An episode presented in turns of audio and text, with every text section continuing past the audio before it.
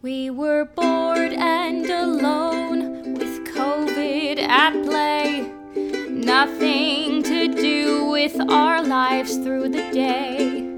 Then we decided to put on a play. Let's try braving the bard. Hello, everyone, and welcome to Braving the Bard. I'm Allie. And I'm Val. Get ready for a Midsummer Night's Dream.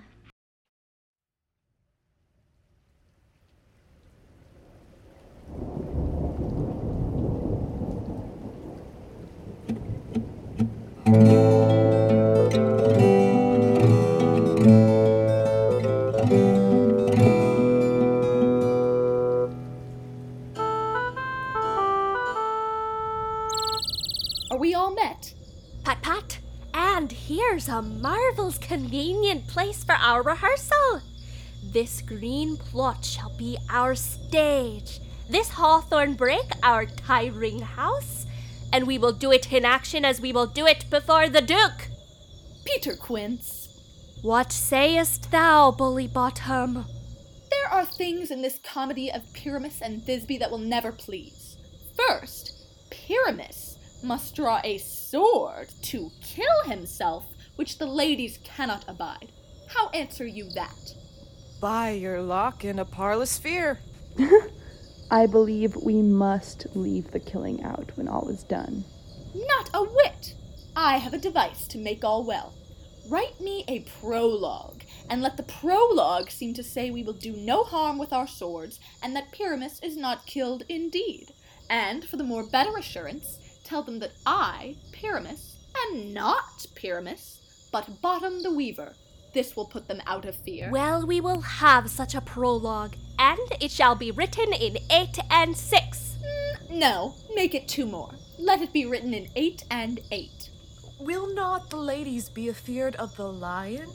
I fear it, I promise you. Masters, you ought to consider with yourself to bring in, uh, God shield us, a lion among ladies is a most dreadful thing. For there is not a more fearful wildfowl than your lion living, and we ought to look to it. Therefore, another prologue must tell he is not a lion. Nay, you must name his name, and half his face must be seen through the lion's neck, and he himself must speak through, saying thus, or to the same defect Ladies, or Fair ladies, I would wish you, or I would request you, or I would entreat you not to fear, not to tremble. My life for yours. If you think I come hither as a lion, it were pity of my life. No, I am no such thing. I am a man as other men are. And there indeed let him name his name, and tell them plainly he is Snug the joiner. Well, it shall be so. But there is two hard things. That is, to bring the moonlight into a chamber. For you know Pyramus and Thisbe meet by moonlight. Doth the moon shine the night we play our play? A calendar, a calendar. Look in the almanac, find out moonshine, find out moonshine. Yes, it doth shine that night. Why then, may you leave a casement of the great chamber window where we play open, and the moon may shine in at the casement. I, or else, must come in with a bush of thorns and a lantern and say, He comes to disfigure or to present the person of moonshine. Then there is another thing. We must have a wall in this great chamber, for Pyramus and Thisbe, says the story, did talk through the chink of a wall. You can never bring in a wall. What say you, Bottom? Some man or other must present wall, and let him have some plaster, or some loam, or some rough cast about him to signify wall, or let him hold his fingers thus, and through that cranny shall Pyramus and Thisbe whisper. If that may be, then all is well. Come, sit down, every mother's son, and rehearse your parts. Pyramus, you begin. When you have spoken your speech, enter into that break. And so everyone according to his cue.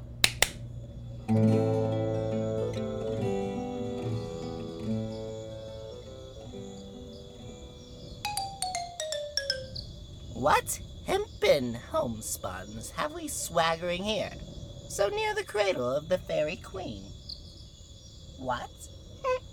A play forward.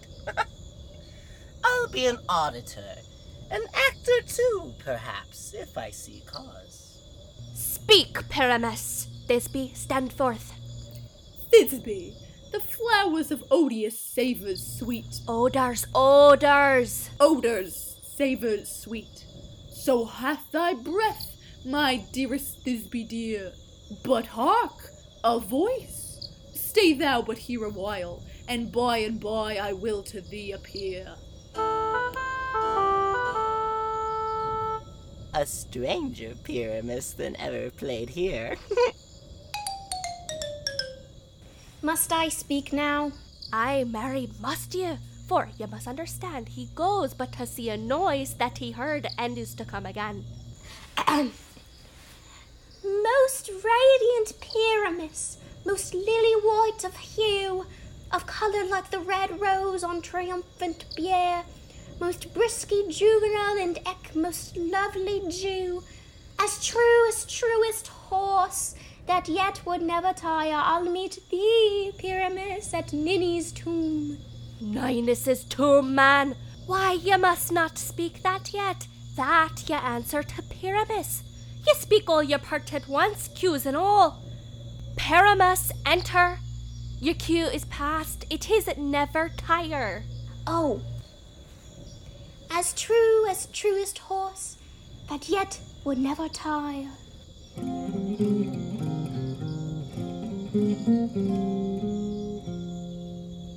If I were fair, fair Thisbe, I were only thine.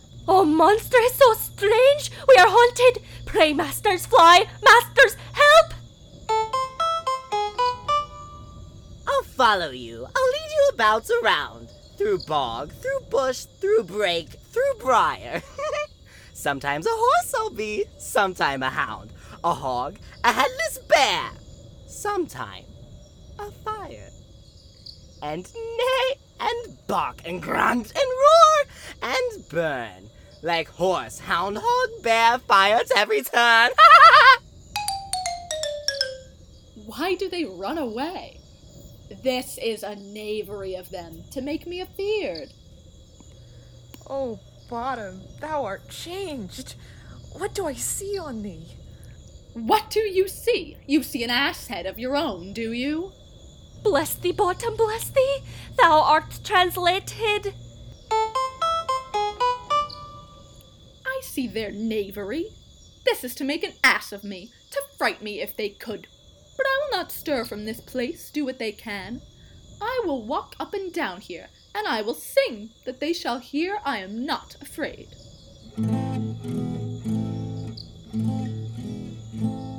The ousel cock so black of hue, with orange tawny bill, the throstle with his nose so true, the wren with little quill. What angel wakes me from my flowery bed? The finch, the sparrow, and the lark, the plain some cuckoo gray, whose note full many a man doth mark, and dares not answer nay. For indeed, who would set his wit to so foolish a bird? Who would give a bird the lie, though he cry cuckoo never so? And dares not answer nay.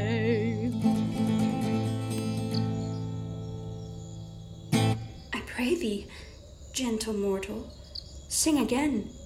Mine ear is much enamored of thy note, so is mine eye enthralled to thy shape, and thy fair virtues force perforce doth move me on the first view to say, to swear, I love thee. Methinks, mistress, you should have little reason for that. Then yet, to say the truth, reason and love keep little company together nowadays. The more the pity that some honest neighbors will not make them friends. Nay, I can gleek upon occasion. Thou art as wise as thou art beautiful. Not so neither, but if I had wit enough to get out of this wood, I have enough to serve mine own turn. Out of this wood do not desire to go. Thou shalt remain here whether thou wilt or no. I am a spirit of no common rate. the summer still doth tend upon my state, and I do love thee. Therefore go with me. I'll give thee fairies to attend on thee, and they shall fetch thee jewels from the deep, and sing while thou on pressed flowers dost sleep. And I will purge thy mortal grossness so that thou shalt like an airy spirit go. Peas blossom, cobweb, mote, and mustard seed. Ready. And I. And I. And I. Where, shall, we go? Be kind and courteous to this gentleman. Hop in his walks and gambol in his eyes. Feed him with apricots and dewberries, with purple grapes, green figs, and mulberries. The honey bags steal from the humble bees, and for night tapers crop their waxen thighs, and light them at the fiery glowworm's eyes. To have my love to bed and to arise, and pluck the wings from painted butterflies, to fan the moonbeams from his sleeping eyes. Nod to him, elves, and do him courtesies. Hail, mortal. Hail. Hail. Hail. I cry your worship's mercy heartily. I beseech your worship's name. Cobweb. I shall desire you of more acquaintance, good Master Cobweb. If I cut my finger, I shall make bold with you. Your name, honest gentleman? Peas blossom. I pray you commend me to Mistress Squash, your mother, and to Master Peascod, your father. Good Master Peasblossom, I shall desire you of more acquaintance too. Your name, I beseech you, sir? Mustard seed. Good Master Mustard Seed, I know your patience well. That same cowardly, giant like ox beef hath devoured many a gentleman of your house. I promise you, your kindred hath made my eyes water ere now. I desire you of more acquaintance, good Master Mustard Seed. Come, wait upon him. Lead him to my bower. The moon, methinks, looks with a watery eye, and when she weeps, weeps every little flower, lamenting some enforced chastity. Tie up my lover's tongue. Bring him I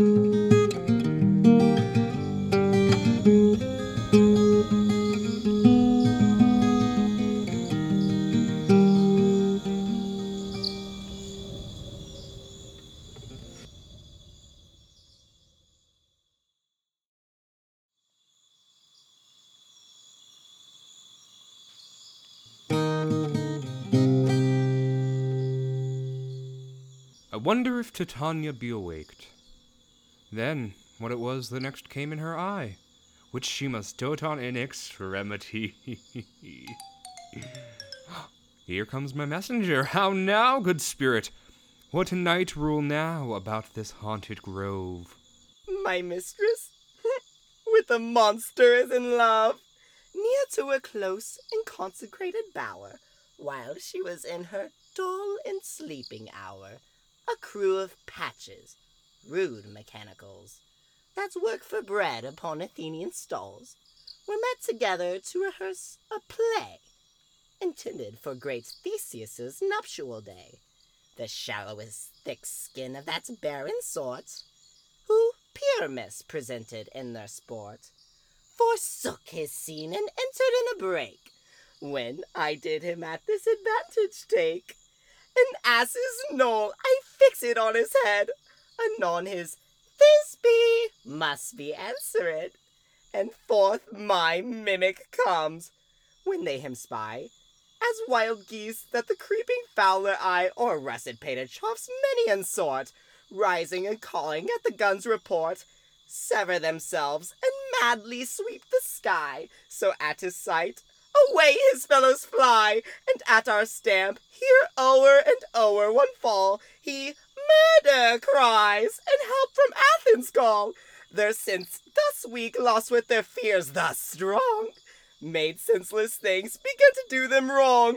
For briars and thorns at their apparel snatch, some sleeves, some hats, from yielders all things catch. I led them on in this distracted fear, and left sweet Pyramus translated there.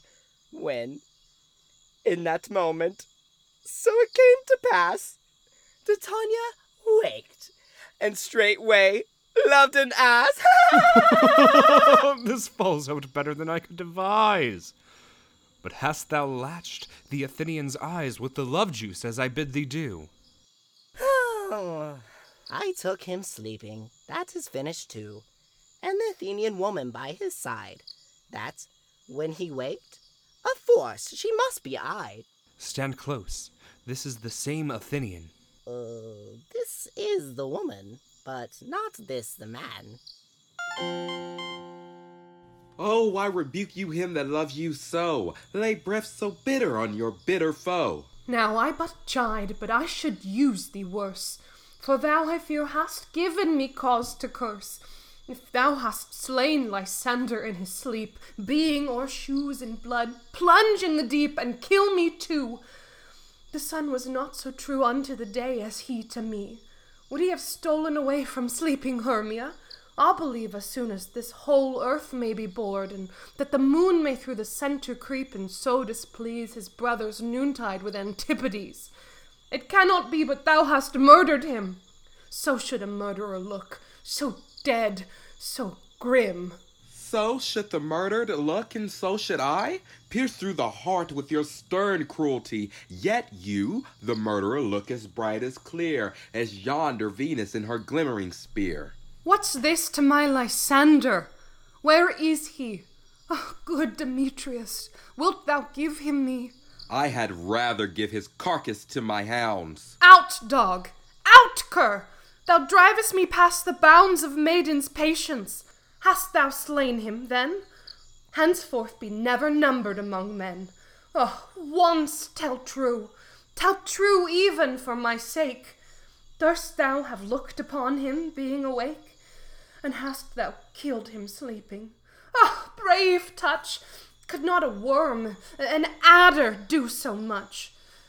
An adder did it, for with doubler tongue than thine, thou serpent, never adder stung.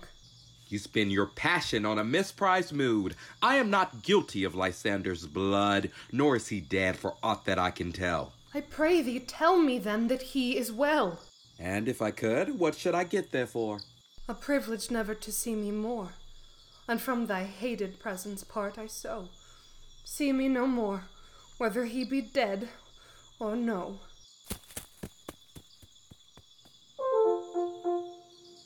There is no following her in this fierce vein. Here, therefore, for a while I will remain. So sorrow's heaviness doth heavier grow, for depth that bankrupt sleep doth sorrow owe, which now in some slight measure it will pay, if for his tender here I make some stay.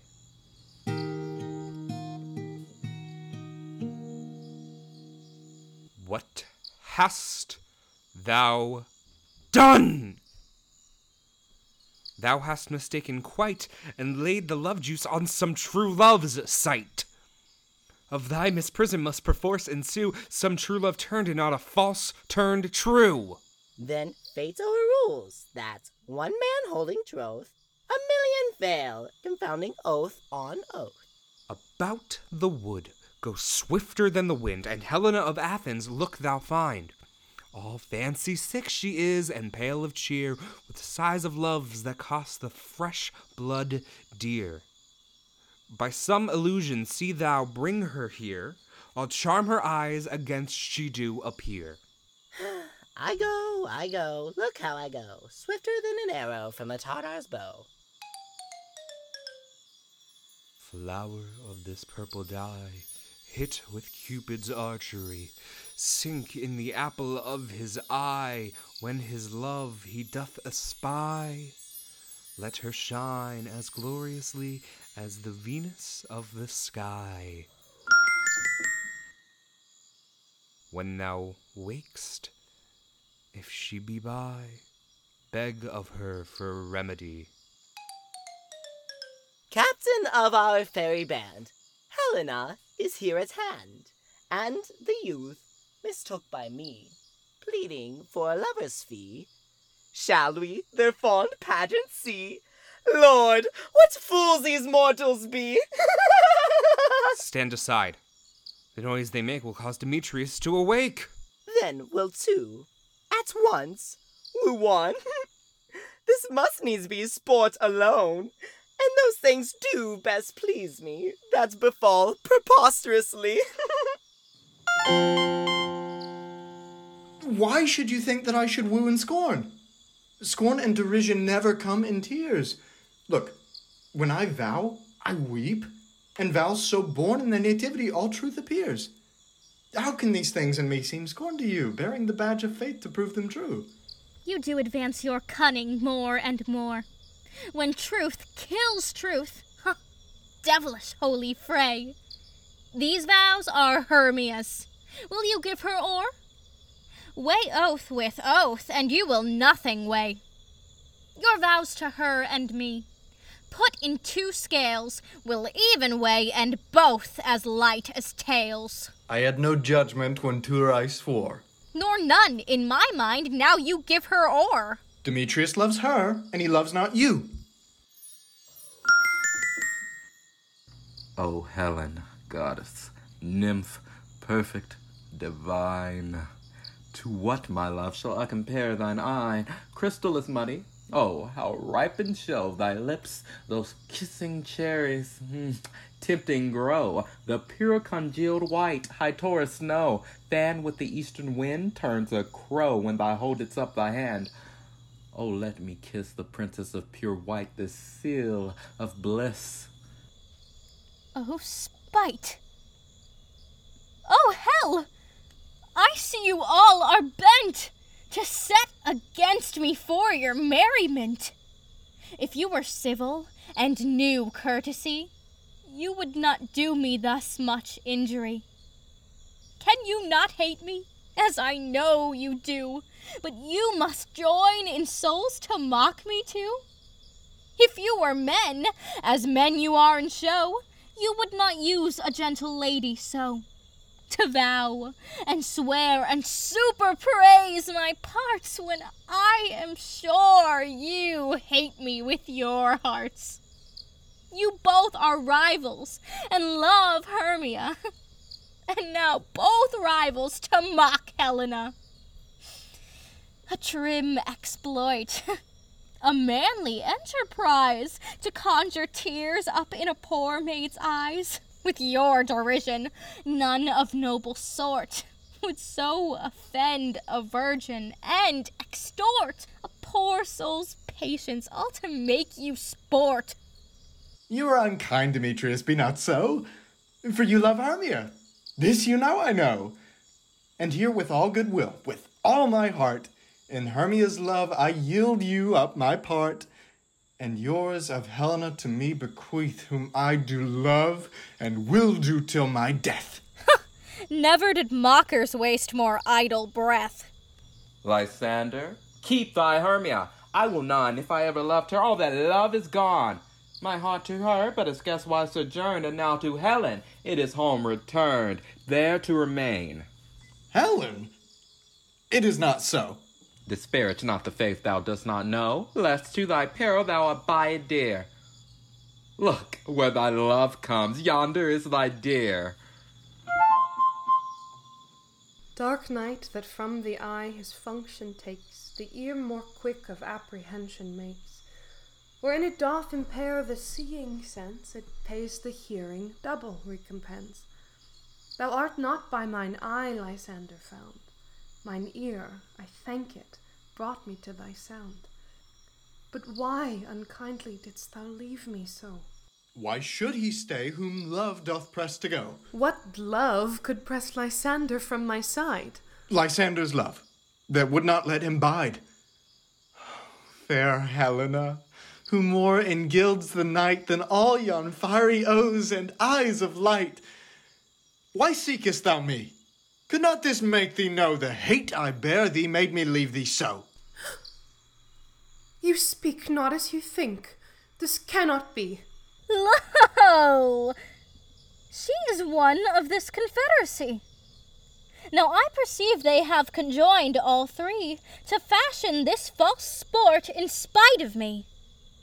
Injurious Hermia, most ungrateful maid, have you conspired have you with these contrived to bait me with this foul derision?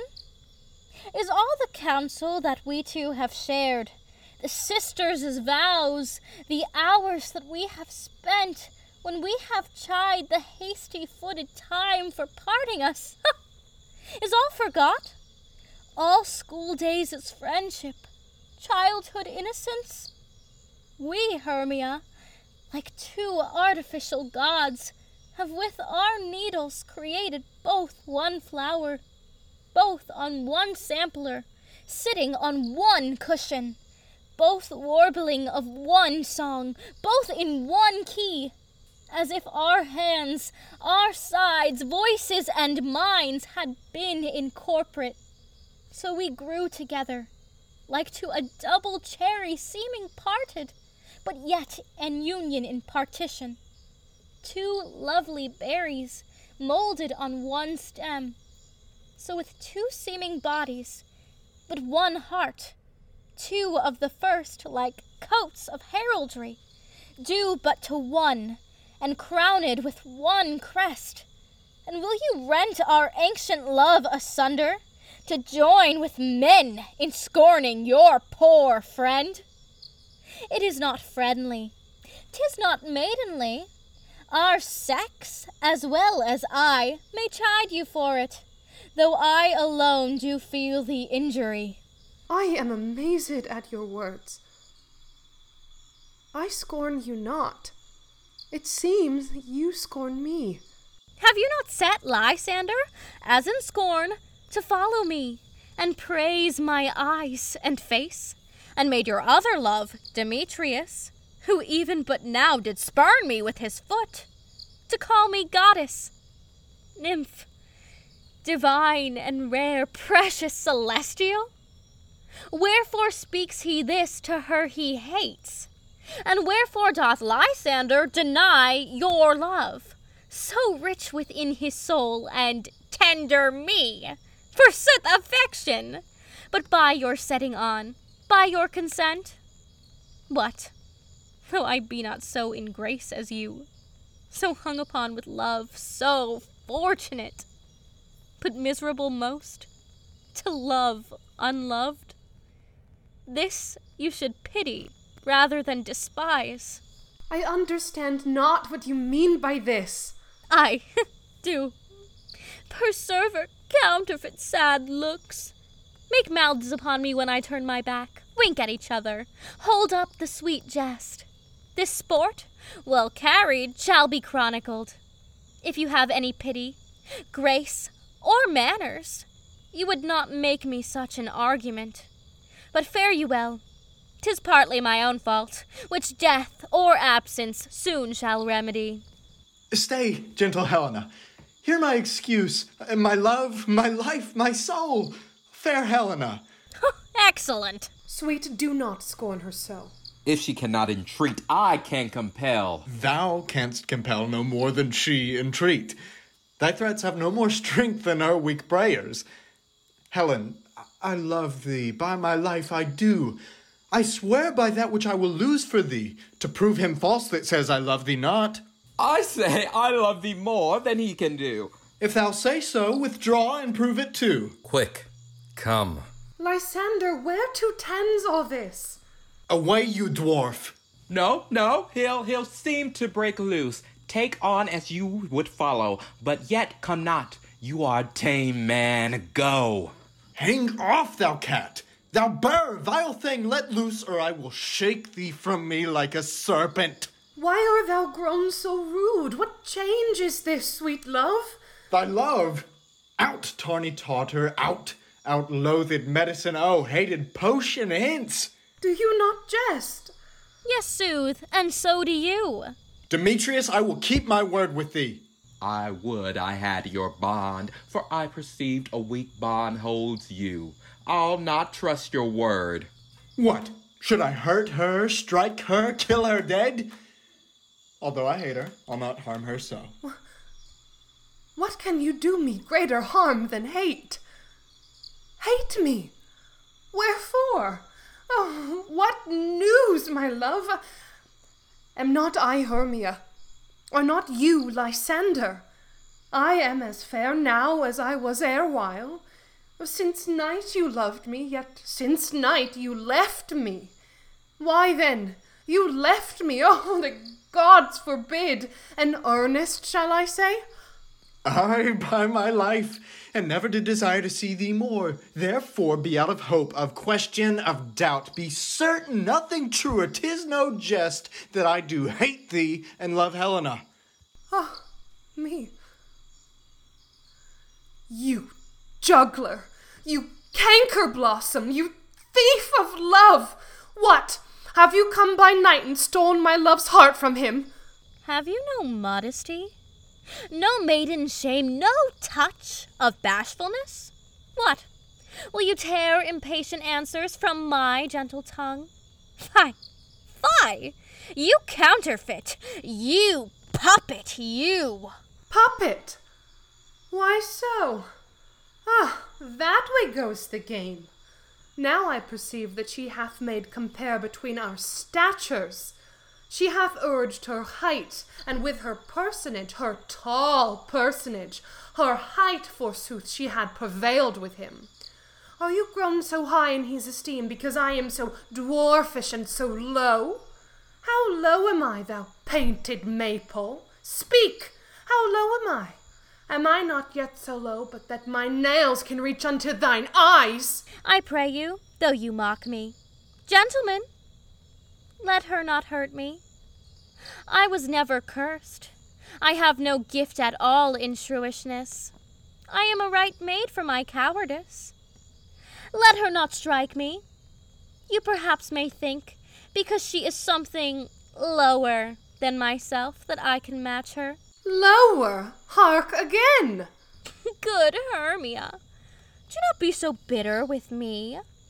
I ever did love you, Hermia, did keep your counsels, never wronged you, save that in love unto Demetrius. I told him of your stealth unto this wood.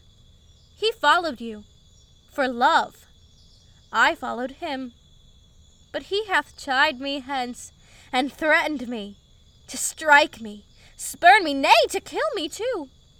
And now, so you will let me quiet go, to Athens will I bear my folly back and follow you no further. Let me go.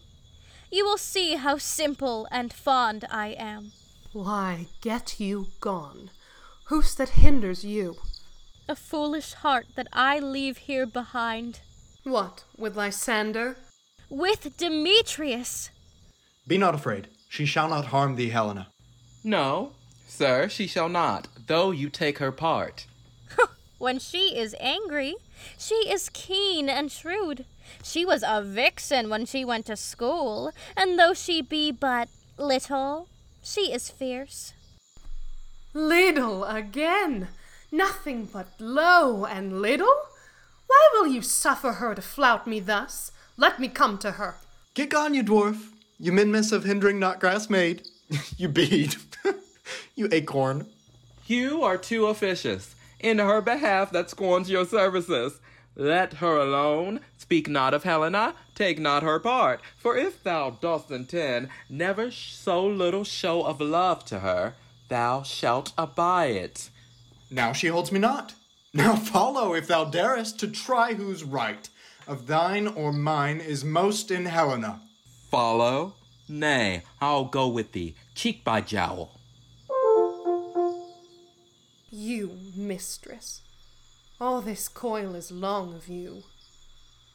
Nay, go not back. I will not trust you. I nor longer stay in your cursed company. Your hands than mine are quicker for a fray. My legs are longer, though, to run away. I am amazed and know not what to say. This is thy negligence.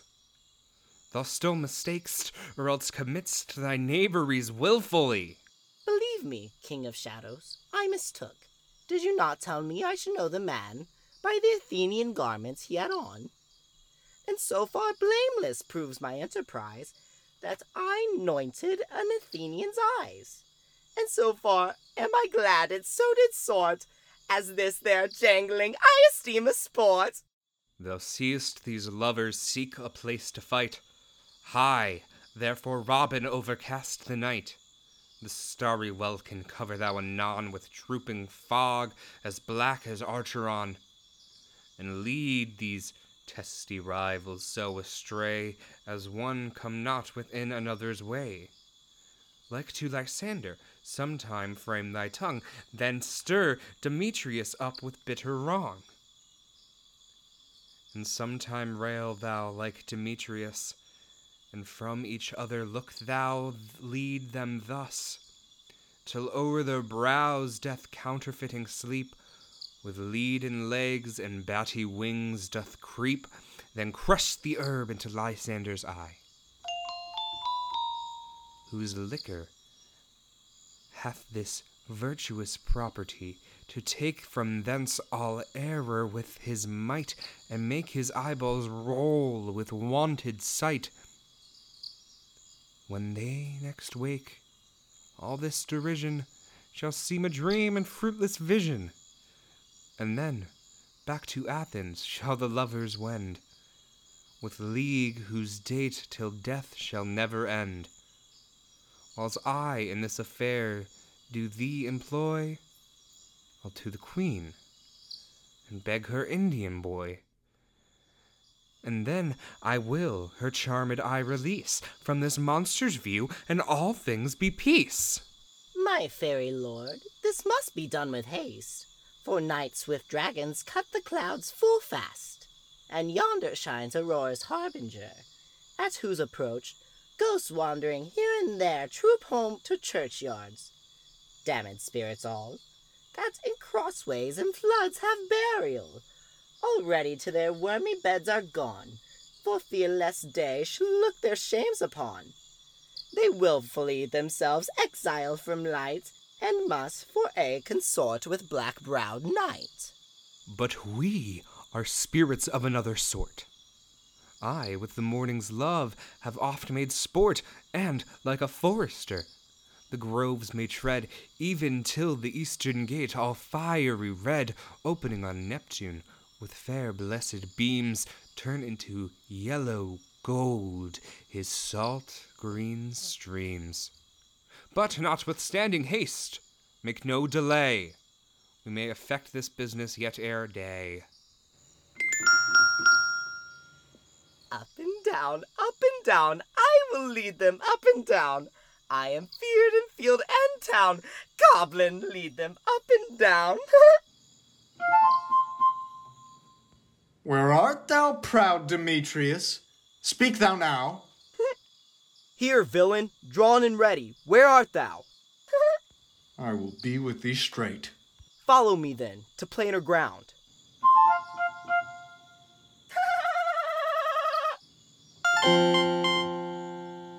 Lysander? Speak again. Thou run away, thou coward, or thou fled? Speak! In some bush? Where dost thou hide in thy head? Thou coward, art thou bragging to the stars, telling the bushes that thou look'st for wars, and wilt not come? Come, recreant, come, thou child, I'll whip thee with a rod. He is defiled that draws a sword on thee. Yeah? Art thou there? Follow my voice, we'll try no manhood here.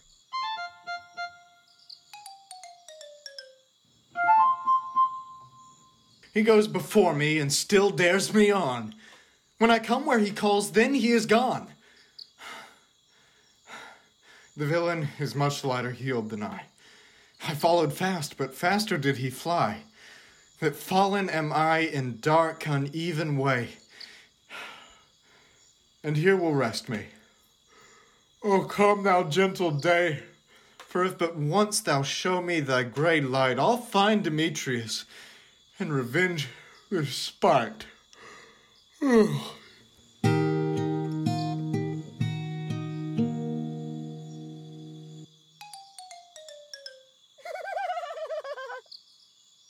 Ho ho ho, coward!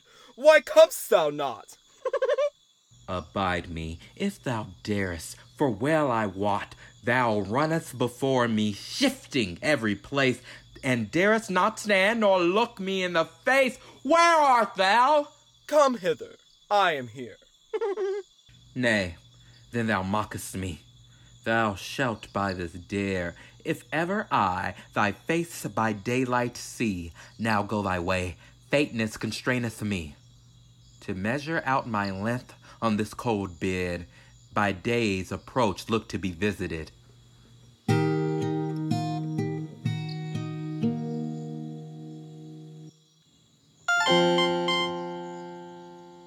Oh, weary night.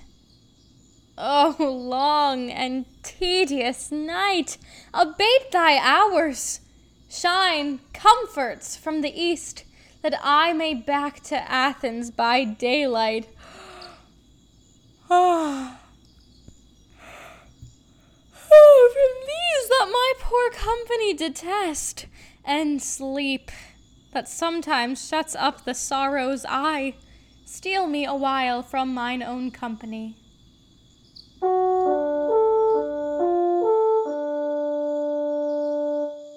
Yet but three. Come one more. Two of both kinds makes up four.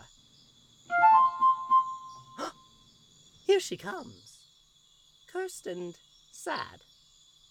Cupid is a knavish lad, thus to make poor females mad. Never so weary, never so in woe, bedabbled with the dew and torn with the briars. I can no further crawl, no further go. My legs can keep no pace with my desires. Here I will rest me till the break of day. Heavens, shield Lysander if they mean a fray.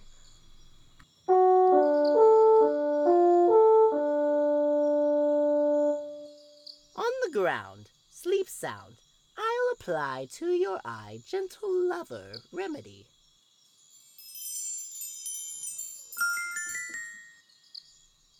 When thou wakest, thou takest true delight in the sight of thy former lady's eye, and the country proverb known that every man should take his own. In your waking shall be shown Jack shall have Jill, naught shall go ill. The man shall have his mare again, and all shall be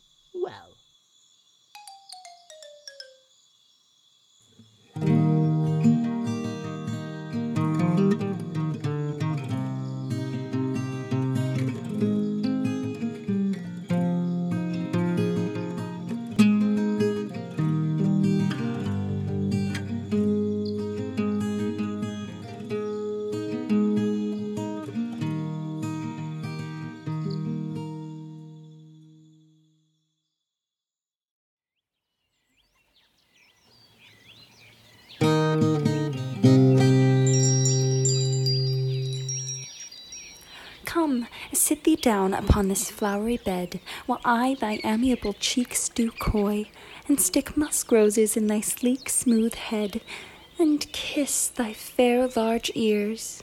Oh, my gentle joy. Where's Peaseblossom? Ready. Scratch my head, Peaseblossom. Where's Monsieur Cobweb? Ready! Monsieur Cobweb, good monsieur, get you your weapons in your hand and kill me a red-hipped humblebee on the top of a thistle, and, good monsieur, bring me the honey bag. Do not fret yourself too much in the action, monsieur, and, good monsieur, have a care the honey bag break not. I would be loath to have you overflown with a honey bag, signor. Where's Monsieur Mustard Seed? Ready!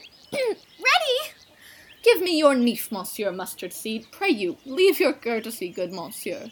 What's your will? Nothing, good monsieur, but to help cavalry cobweb to scratch. I must to the barber's, monsieur, for methinks I am marvels hairy about the face, and I am such a tender ass, if my hair do but tickle me, I must scratch. What, wilt thou hear some music, my sweet love? I have a reasonable good ear in music. Let's have the tongs and the bones. Or say, sweet love, what thou desirest to eat. Truly a peck of provender. I could munch your good dry oats.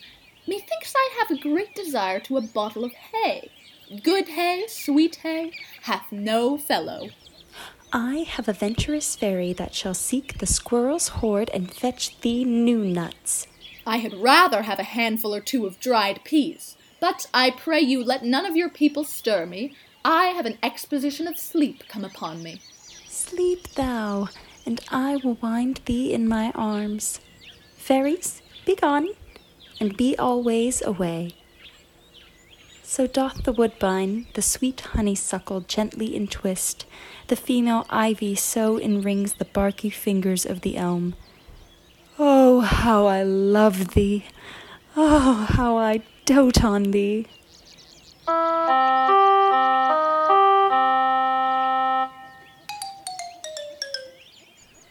Welcome, good Robin. Seest thou this sweet sight? Her dotage now I do begin to pity.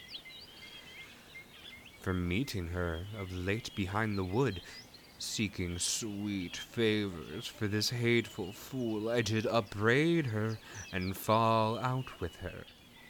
For she his hairy temples then had rounded, with coronet of fresh and fragrant flowers, and that same bew, which sometime on the bud was wont to swell like round and orient pearls, now stood within the pretty floret's eyes, like tears that did their own disgrace bewail. When I had at my pleasure taunted her, and she in mild terms begged my patience, I then did ask of her her changeling child, which straight she gave to me, and her fairy sent to bear him to my bower in Fairyland. And now I have the boy. I will undo this hateful imperfection of her eyes. And, gentle Puck, take this transformed scalp from off the head of this Athenian swain, that he, awaking when the other do,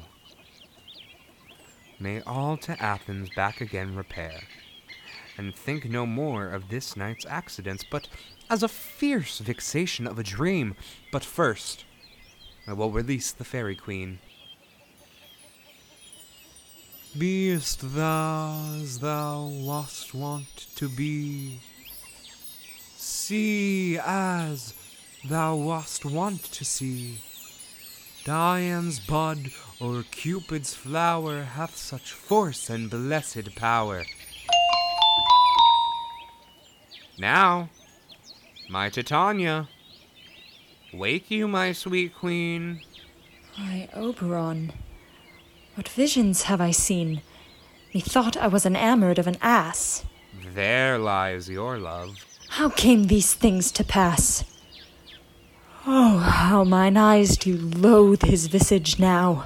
Silence a while. Robin, take off his head. Titania, music call, and strike more dead than common sleep of all these five the sense. Music, ho. Music such as charmeth sleep. Now, when thou wakest, with thine own fool's eyes peep. Sound music! Come, my queen. Take hands with me and rock the ground whereon these sleepers be. Now thou and I are new in amity, and will tomorrow midnight solemnly dance in Duke Theseus's house triumphantly and bless it to all fair prosperity. Where shall the pair of faithful lovers be wedded with Theseus in all jollity? Come, my lord, and in our flight, tell me how it came this night that I sleeping here was found with these mortals on the ground.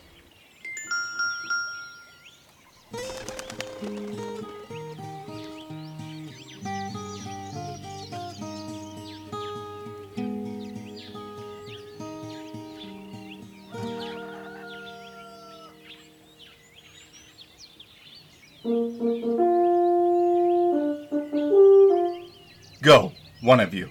Find out the forester. For now our observation is performed, and, since we have the wayward of the day, my love shall hear the music of my hounds.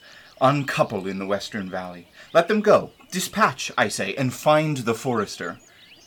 We will, fair queen, up to the mountain's top, and mark the musical confusion of hounds and echo in conjunction. I was with Hercules and Cadmus once, when in a wood of Crete they bayed the bear with hounds of Sparta. Never did I hear such gallant chiding, for, besides the groves, the skies, the fountains, every region near seemed all one mutual cry. I never heard so musical a discord, such sweet thunder. My hounds are bred out of the Spartan kind, so flewed, so sanded, and their heads are hung with ears that sweep away the morning dew, crook-kneed and dew-lapped like Thessalian bulls, slow in pursuit, but matched in mouth like bells, each under each. A cry more tunable was never hollowed to, nor cheered with horn, in Crete, in Sparta, nor in Thessaly. Judge when you hear, but Soft, what nymphs are these? My lord, this is my daughter here asleep, and this Lysander, this Demetrius is, this Helena, old Nedar's Helena. I wonder of their being here together. No doubt they rose up early to observe the rite of May, and, hearing our intent, came here in grace of our solemnity. But Speak, uh, Aegeus, is not this the day that Hermia should give answer of her choice? It is, my lord. Go. Bid the huntsmen wake them with their horns. Good morrow, friends. St. Valentine is past. Begin these wood birds but to couple now. Pardon, my lord. I pray you all stand up. I know you two are rival enemies. How comes this gentle concord in the world, that hatred is so far from jealousy, to sleep by hate and fear no enmity?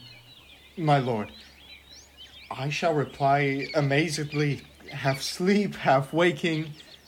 But as yet I swear, I cannot truly say how I came here.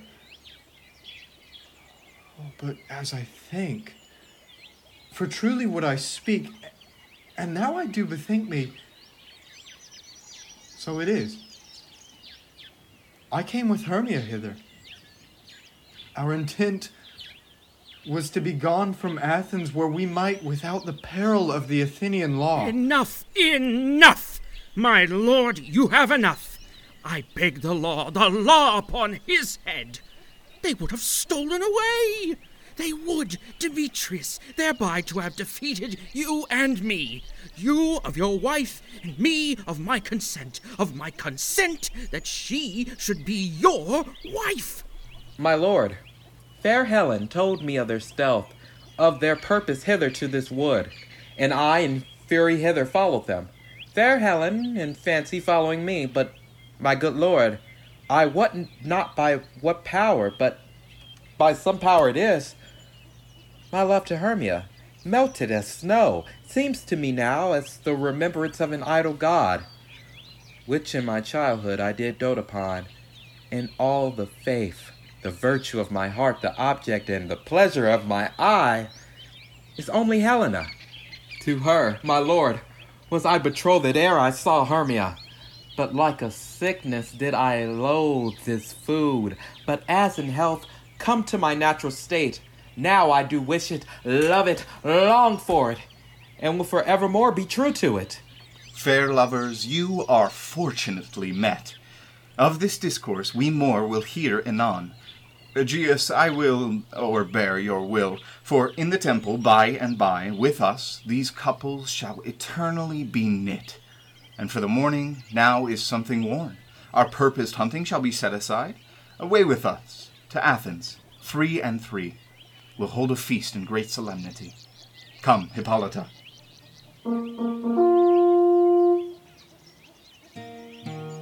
These things seem small and undistinguishable, like far off mountains turn it into clouds.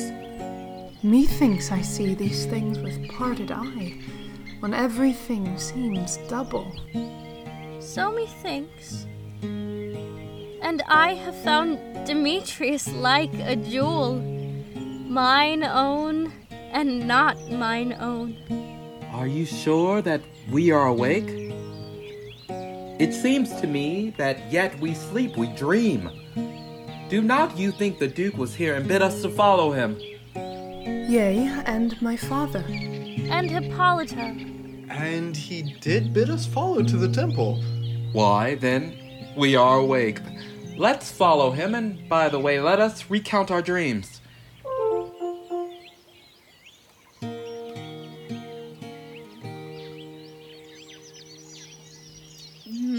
My cue comes, call me, and I will answer. My next is most fair Pyramus.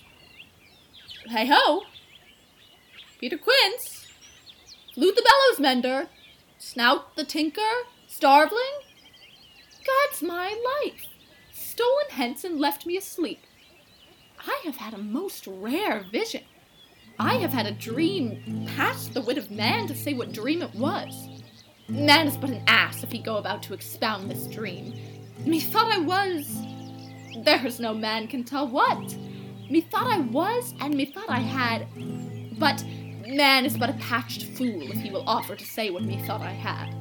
The eye of man hath not heard, the ear of man hath not seen, man's hand is not able to taste, his tongue to conceive, nor his heart to report what my dream was. I will get Peter Quince to write a ballad of this dream. It shall be called Bottom's Dream, because it hath no bottom, and I will sing it in the latter end of a play before the Duke. Peradventure, to make it the more gracious, I shall sing it at her death.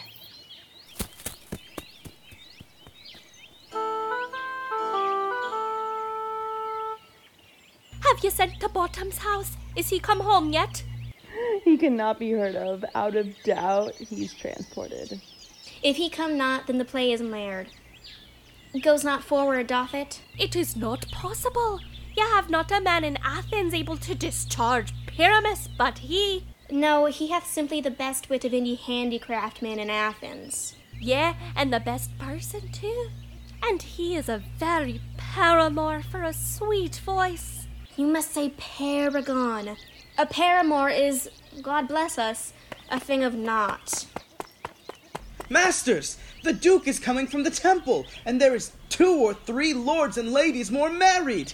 If our sport had gone forward, we'd had all been made men. Oh, sweet bully bottom, thus hath he lost sixpence a day during his life. He could not escape sixpence a day.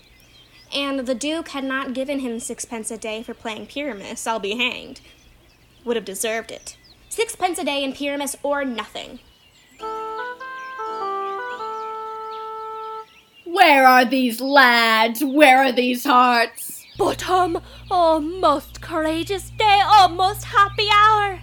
Masters, I am to discourse wonders, but ask me not what, for if I tell you, I am not true Athenian. I will tell you everything right as it fell out. Let us hear, sweet Bottom. Not a word of me. All that I will tell you is that the Duke hath dined. Get your apparel together, good strings to your beards, new ribbons to your pumps. Meet presently at the palace. Every man look o'er his part, for the short and the long is, our play is preferred. In any case, let Thisbe have clean linen, and let not him that plays the lion pare his nails, for they shall hang out for the lion's claws. And, most dear actors, eat no onions nor garlic, for we are to utter sweet breath, and I do not doubt but to hear them say it is a sweet comedy. No more words. Away! Go away!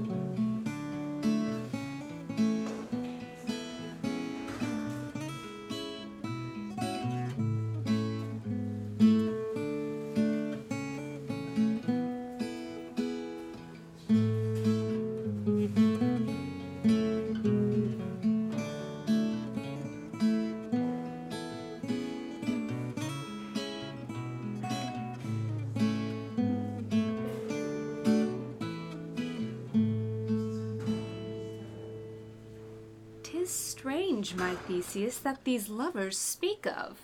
More strange than true. I never may believe these antique fables, nor these fairy toys. Lovers and madmen have such seething brains, such shaping fantasies, that apprehend more than cool reason ever comprehends. The lunatic, the lover, and the poet are of imagination all compact. One sees more devils than vast hell can hold. That is the madman. The lover, all as frantic, sees Helen's beauty in a brow of Egypt. The poet's eye, in a fine frenzy rolling, doth glance from heaven to earth, from earth to heaven, and as imagination bodies forth the forms of things unknown, the poet's pen turns them to shapes and gives to airy nothing a local habitation and a name. Such tricks hath strong imagination that, if it would but apprehend some joy, it comprehends some bringer of that joy. Or in the night, imagining some fear, how easy is a bush supposed a bear? But all the story of the night told over, and all their minds transfigured so together, more witnesseth than fancy's images, and grows to something of great constancy, but howsoever strange and admirable. Here come the lovers, full of joy and mirth. Joy, gentle friends! Joy and fresh days of love accompany your hearts. More than to us wait in your royal walks, your board, your bed.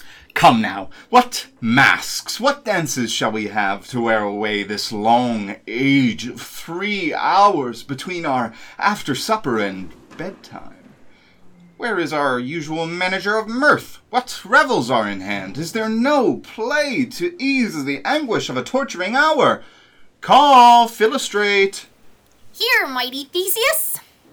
Say, what abridgment have you for this evening? What mask? What uh, music? How shall we beguile the lazy time if not with some delight? There is a brief how many sports are rife. Make choice of which your highness will see first. Hmm, the battle with the centaurs to be sung by an Athenian eunuch to the harp. Well, none of that. That have I told my love in glory of my kinsman Hercules. Uh, the riot of the tipsy bacchanals tearing the Thracian singer in their rage. That is an old device, and it was played when I from Thebes came last a conqueror. The thrice three muses mourning for the death of learning, late deceased in beggary. That is some satire, keen and critical, not sorting with a nuptial ceremony. A tedious, brief scene of young Pyramus and his love Thisbe. Very tragical mirth. Merry and tragical. Tedious and brief? That is hot ice and wondrous strange snow. How shall we find the concord of this discord? A play there is, my lord, some ten words long, which is as brief as I have known a play, but by ten words, my lord, it is too long, which makes it tedious. For in all the play there is not one word apt, one player fitted, and tragical, my noble lord, it is. For Pyramus therein doth kill himself, which when I saw rehearsed, I must confess, made mine eyes water.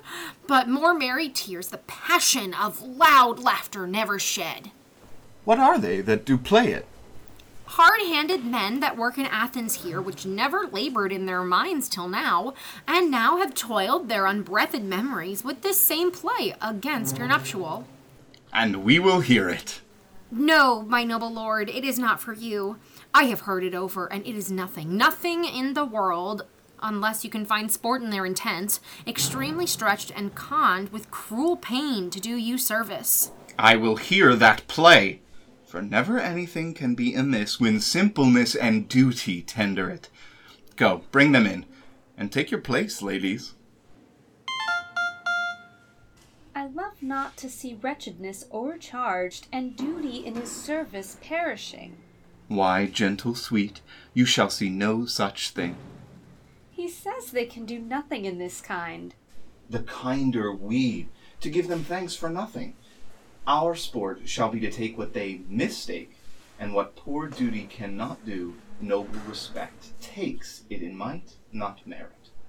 Where I have come, great clerks have purposed to greet me with premeditated welcomes, where I have seen them shiver and look pale, make periods in the midst of sentences, throttle their practiced accent in their fears, and in conclusion dumbly have broke off, not paying me a welcome. Trust me, sweet, out of this silence yet I picked a welcome, and in the modesty of fearful duty I read as much as from the rattling tongue of saucy and audacious eloquence. So please, your grace, the prologue is addressed. Let him approach.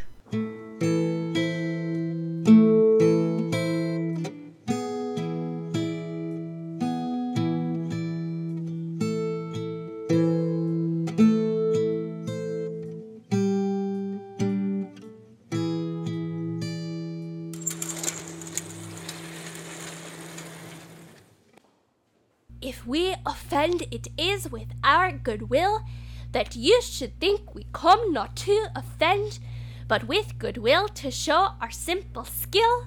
That is the true beginning of our end. Consider then, we come but in despite. We do not come as minding to content you.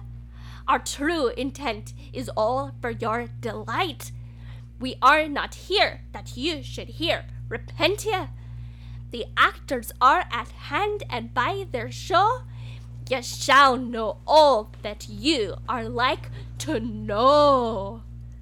This fellow doth not stand upon points. He hath writ his prologue like a rough colt. He knows not to stop. A, a good moral, my lord, it is not enough to speak, but to speak true. Indeed, he hath played on his prologue like a child on a recorder, a sound, but not in government. His speech was like a tangled chain, nothing impaired, but all disordered. Who is next? Gentles, perchance you wonder at this show, but wonder on till truth make all things plain. This man is Pyramus, if you would know.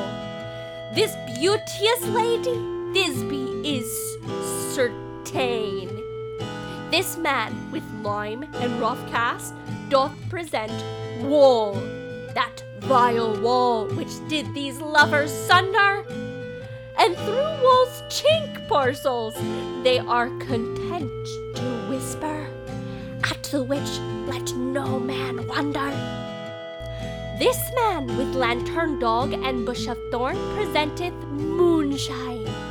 For if you will know, by moonshine did these lovers think no scorn to meet at Ninus's tomb, there, there to woo. This grisly beast, which Lion hight by name, the trusty Thisbe, coming first by night, did scare away, or rather, did affright. And as she fled, her mantle she did fall, which lion vile with bloody mouth did stain. Anon comes Pyramus, sweet youth and tall, and finds his trusty Thisbe's mantle slain.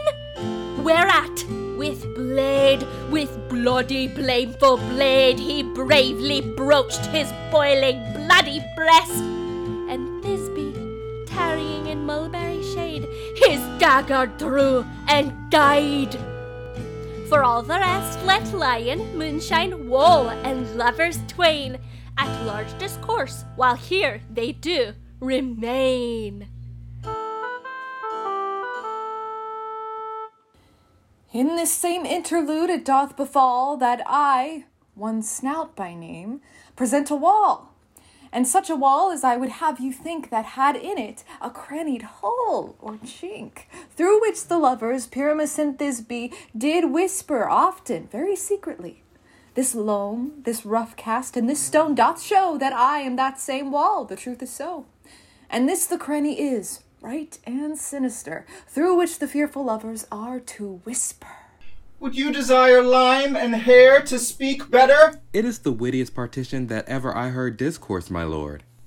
Pyramus draws near the wall. Silence!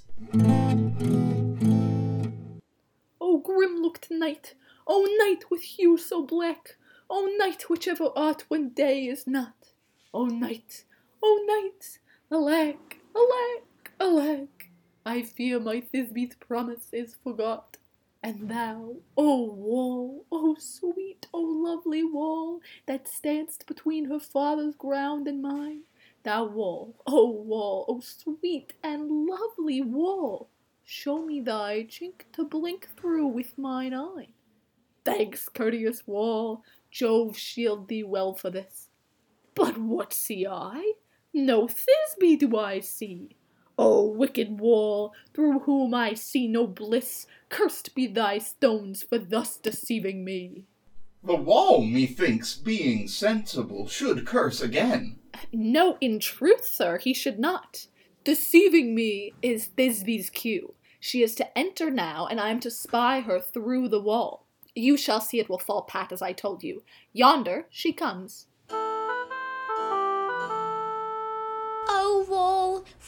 Often hast thou heard my moans for parting my fair Pyramus and me. My cherry lips have often kissed thy stones, thy stones with lime and near knit up in thee. I see a voice. Now will I to the chink to spy, and I can hear my Thisbe's face. Thisbe? My love, thou art my love, I think. Think what thou wilt. I am thy lover's grace, and like Limander am I trusty still. And I, Helen, till the fates me kill. Not Shafalus to Procrus was so true. As Shafalus to Procrus, I to you. Oh, kiss me through the hole of this vile wall. I kiss the wall's hole, not your lips at all. Wilt thou at Ninny's tomb meet me straightway? Thy life, thy death, I come without delay.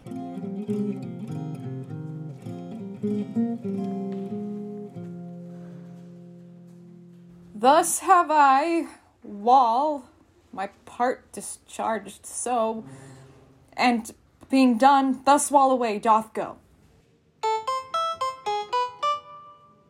Now is the wall down between the two neighbors?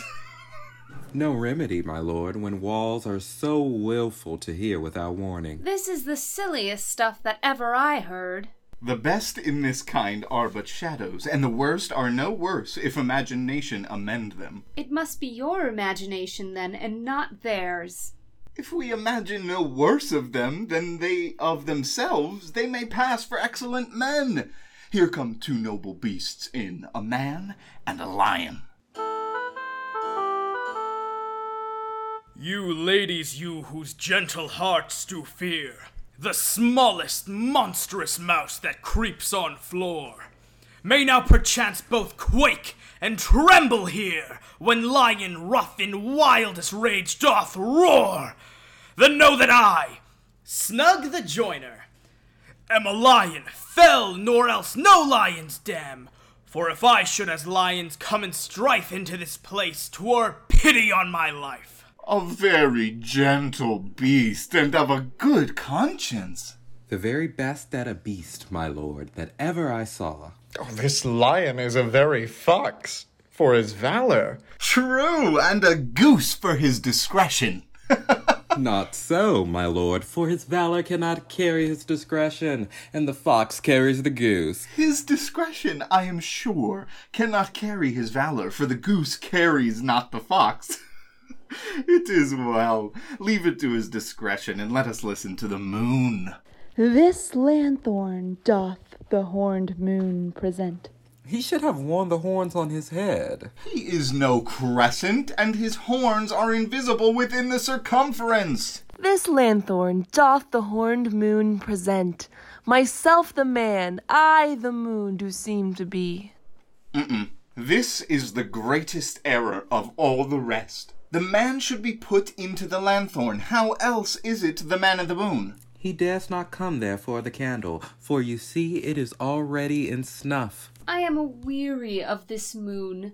Would he would change. It appears by his small light of discretion that he is in the wane, but yet, in courtesy, in all reason, we must stay the time.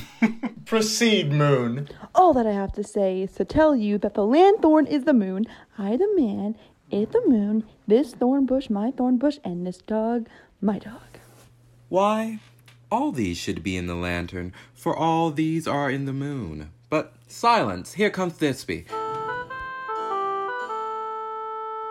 This is old Ninny's tomb. Where is my love?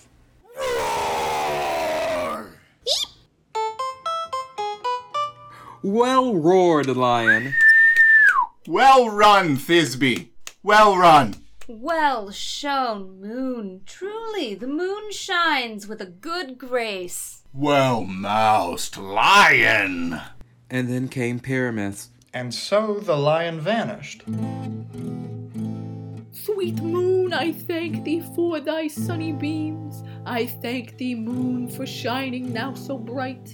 For by thy gracious golden glittering gleams I trust to take of truest Thisbe sight. But stay, oh spite! But mark, poor knight, what dreadful dole is here? Eyes, do you see? How can it be? Oh dainty duck, oh dear, thy mantle good, what, stained with blood? Approach, ye furies fell. O fates, come, come, cut thread and thrum, quail, crush, conclude and quell. This passion and the death of a dear friend would go near to make a man look sad. Beshrew my heart, but I pity the man. O wherefore, nature, didst thou lions frame, since lion vile hath here deflowered my dear, which is, no, no, which was the fairest dame that lived, that loved, that liked, that looked with cheer. Come, tears, confound, out sword, and wound the pap of Pyramus, I that left pap where heart doth hop. Thus die I, thus, thus, thus. Now am I dead, now am I fled, my soul is in the sky. Tongue, lose thy light, moon, take thy flight. Now die, die, die, die, die. No die, but an ace for him, for he is but one. Less than an ace, man, for he is dead. He is nothing. Ah, ah, ah, with the help of a surgeon, he might yet recover and yet prove an ass. How chance moonshine has gone before Thisbe comes back and finds her lover. She will find him by starlight. Here she comes, and her passion ends the play. Methinks she should not use a long one for such a Pyramus. I hope she will be brief. A moat will turn the balance, which Pyramus, which Thisbe, is better. He for man, God warned us. She for a woman, God bless us. She hath spied him already with those sweet eyes. And thus she means videlicet.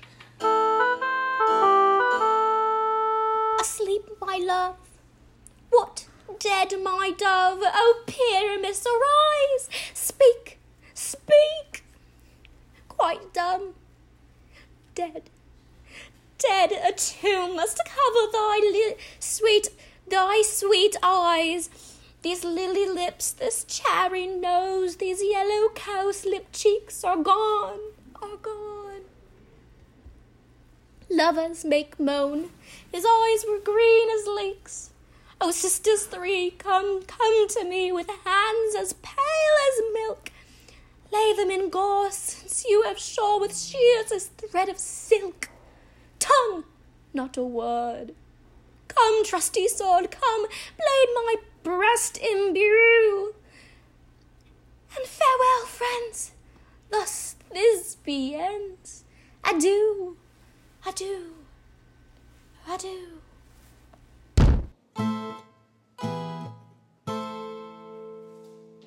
Moonshine and lion are left to bury the dead. I, and Wall too. No, I assure you, the wall is down that parted their fathers. Will it please you to see the epilogue, or to hear a Bergamask dance between two of our company? No epilogue, I pray you. For your play needs no excuse. Never excuse. For when the players are all dead, there need none to be blamed. Marry, if he that writ it had played Pyramus and hanged himself in Thisbe's garter, it would have been a fine tragedy. And so it is. Truly and very notably discharged, but come, your Bergamask, let your epilogue alone. Ah, the iron tongue of midnight hath told twelve lovers to bed. Tis almost fairy time. Oh, I fear we shall outsleep the coming morn as much as we this night have overwatched. this uh, palpable, gross play hath well beguiled the heavy gait of night. Sweet friends, to bed. A fortnight hold we this solemnity in nightly revels and new jollity. Now the hungry lion roars, and the wolf behows the moon, whilst the heavy ploughman snores, all with weary task fordone. Now the wasted brands do glow, whilst the screech owl, screeching loud, puts the wretch that lies in woe in remembrance of a shroud. Now it is ease that time of night that the graves all gaping wide, every one lets forth his sprite in churchway past to glide. And we fairies that do run by the triple Hecate's team, from the presence of the sun, following darkness like a dream. Now our frolic, not a mouse shall disturb this hollowed house. I am sent with a broom before to sweep the dust behind the door.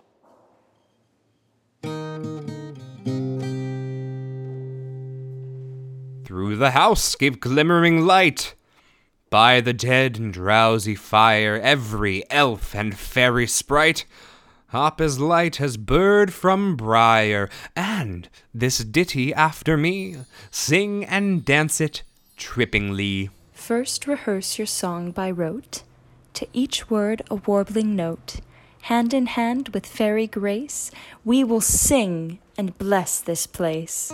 Now until the break of day, through this house each fairy stray. To the best bride bed will we, which by us shall blessed be, and the issue there create ever shall be fortunate. So shall all the couples three ever true in loving be, and the blots of nature's hand shall not in their issue stand. Never mole, hair lip, nor scar, nor mark prodigious as such are, despised in nativity, shall upon their children be. With this field you consecrate, every fairy take his gate, and each several chamber bless through this palace with sweet peace, and the owner of it blessed ever shall in safety rest, trip away, make no stay. Meet me all by break of day. If we shadows have offended, think but this, and all is mended, that you have but slumbered here, while these visions did appear, and this weak and idle theme, no more yielding, but a dream. Gentles, do not reprehend. If you pardon, we will mend. And as I am an honest puck, if we have any unearned luck, now to scape the serpent's tongue, and we will make amends ere long. Else the puck a liar call. So good night unto you all. Give me your hands if we be friends, and Robin shall restore amends.